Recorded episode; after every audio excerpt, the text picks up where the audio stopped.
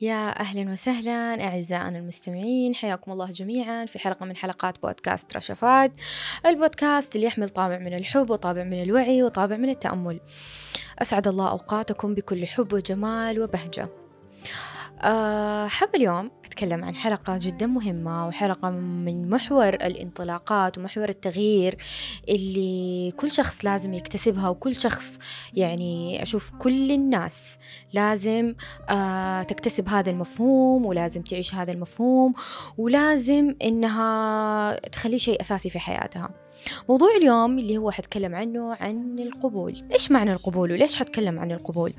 القبول من الأشياء الأساسية اللي في بعض الناس ممكن ما تدرك أثرها في حياتها. ما تدرك إنه القبول معناته في مفهومه اتساع مفهومه تطور مفهومه راحة مفهومه سلام. القبول من مرادفات التسليم والتسليم دائما نسمع عنها التسليم بقضاء الله وقدره التسليم بأمور الدنيا التسليم بال... التسليم في في لحظات الوفاة التسليم في في المصيبة. لكن أنا حابة إنه أتكلم عن هذا المفهوم بنواحي أخرى. حابة أتكلم عن شيء يعني كثير منا يحمل سخط أو يحمل غضب أو يحمل شعور داخلي لا واعي بسبب شكله بسبب محيطه بسبب لون بشرته بسبب أهله بسبب المحيط اللي هو فيه بسبب أصدقائه وظيفته مهنته حالته المادية. كثير منا لو جيت تسألهم تقول لهم مثلا أنت تقبل إنه أنت مثلا اسمك فلان الفلاني أو لقبك فلان الفلاني أو أنت تقبل شكلك أو أنت تقبل لون بشرتك. يقول لك أكيد. لكن ممكن نحمل للأسف ممكن أخذنا هذه المفاهيم أو أخذنا هذه المعتقدات وتبنيناها بطريقة لا واعية من وعي جمعي. مثلا لو جينا تكلمنا عن مفاهيم الجمال أو مفاهيم الشكل أنا نفسي أفهم من أي جهة معينة أخذنا هذه المفاهيم وهذه المقاييس؟ من أي مصدر رسمي موثوق؟ نزل وتكلموا إنه والله درجة البشرة الفلانية اللي هي تتكلم يعني هي هي الجمال.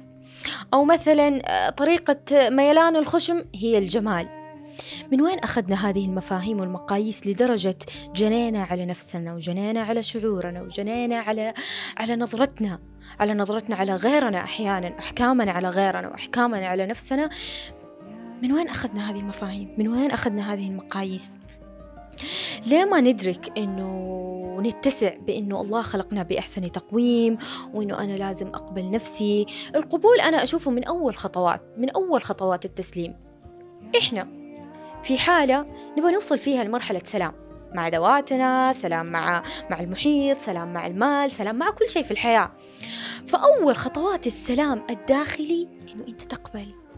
تقبل إن أنت انولدت في هذه البيئة في هذه الدولة. تقبل إنه أنت خلقت بها بالأبوين بطريقة معتقداتهم بطريقة أفكارهم.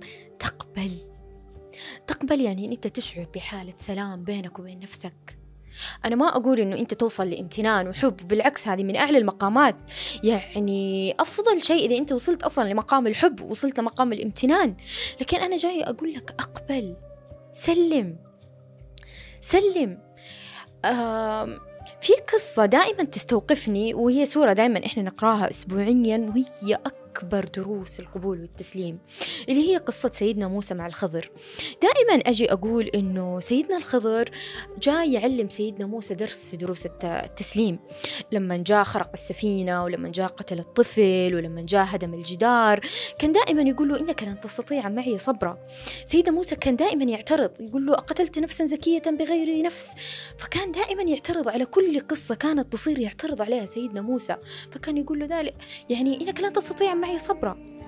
ولكن لما وصلت لما وصل إدراك سيدنا موسى ولما وصل للنهاية أدرك الحكمة في كل الأمور اللي صارت. أدرك الحكمة في قتل الطفل أدرك الحكمة في خرق السفينة أدرك الحكمة في بناء الجدار.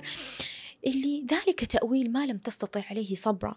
فالإنسان لما يعيش في حالة قبول وتسليم في أكثر المواقف فيها هو يشوفها إنها ظلامية وسوداوية وأكثر المواقف هو يشوف إن الدنيا قافلة عليه لكن واصل لمرحلة إنه هو يسلم.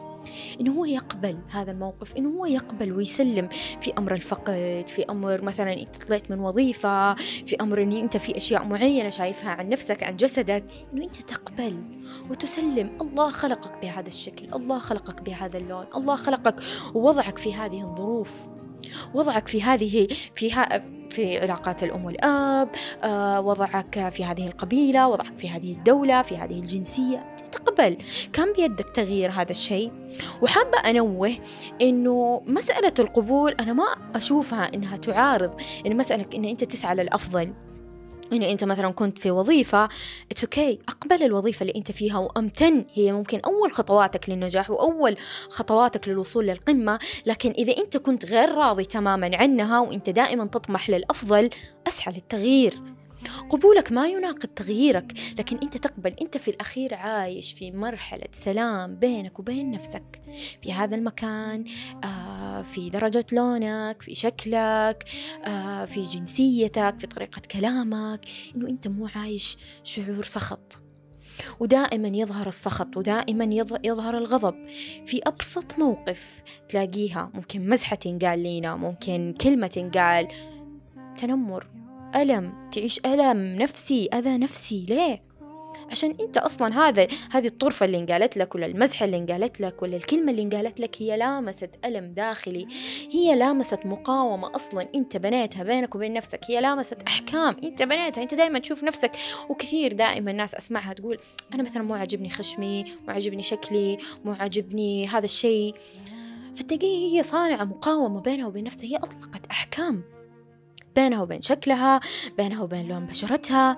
هي حاطة أحكام فتلاقيها على أبسط موقف على أبسط مزحة تتألم. ليه؟ لأنه الشعور هو أصلا داخلي المقاومة داخلية الغضب داخلي. فإحنا ما ندركه وما نستشعر هذا الشيء إلا في المواقف. لما أبسط موقف يطلع لك كل هذا الشعور. تعرف أنه أنت أصلا مو متقبل نفسك. أنت أصلا بأبسط موقف بأبسط كلمة تنقالك يطلع عنك كل هذا الغضب كل هذه المقاومة اللي أنت أصلا بانيها تطلع. وتلاقي نفسك معصب تلاقي نفسك أحيانا تقاوم وتدافع وتقول لا أصلا طب ليه تدافع أصلا عن نفسك؟ أنت مو مضطر أصلا تدافع عن شكلك أو عن جنسيتك. أنت مو مضطر.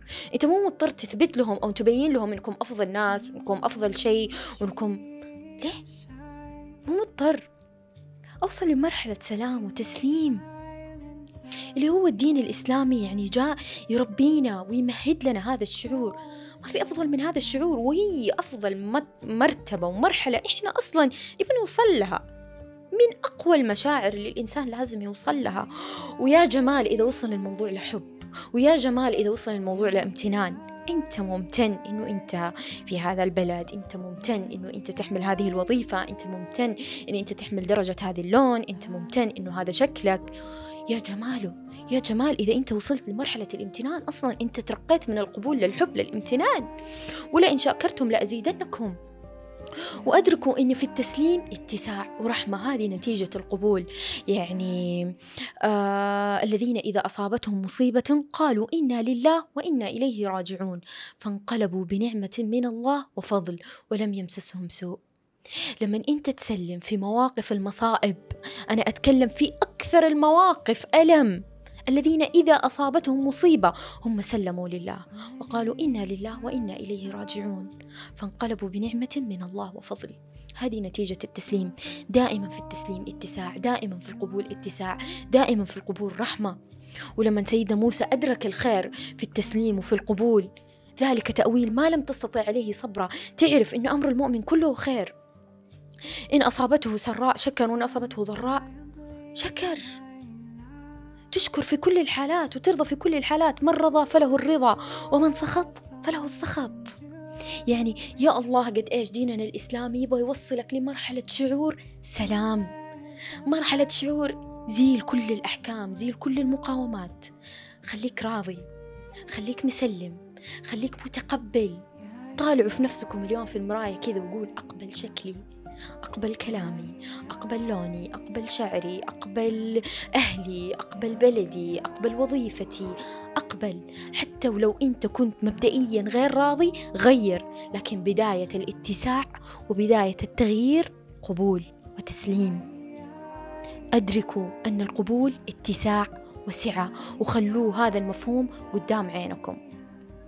إن شاء الله أكون إن أنا أفدتكم اليوم في مفهوم جديد في معنى جديد من مفاهيم الاتساع من مفاهيم التطور من مفاهيم الوعي.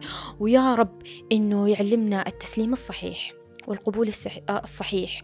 ويا رب نحن نكون فعليا مؤمنين بقضاء الله وقدره وهذه من أقداره اللي هي الواقع اللي أنت فيه والأشياء اللي أنت ما تقدر تغيرها في حياتك لا دولتك لا أبوك لا أمك لا شكلك.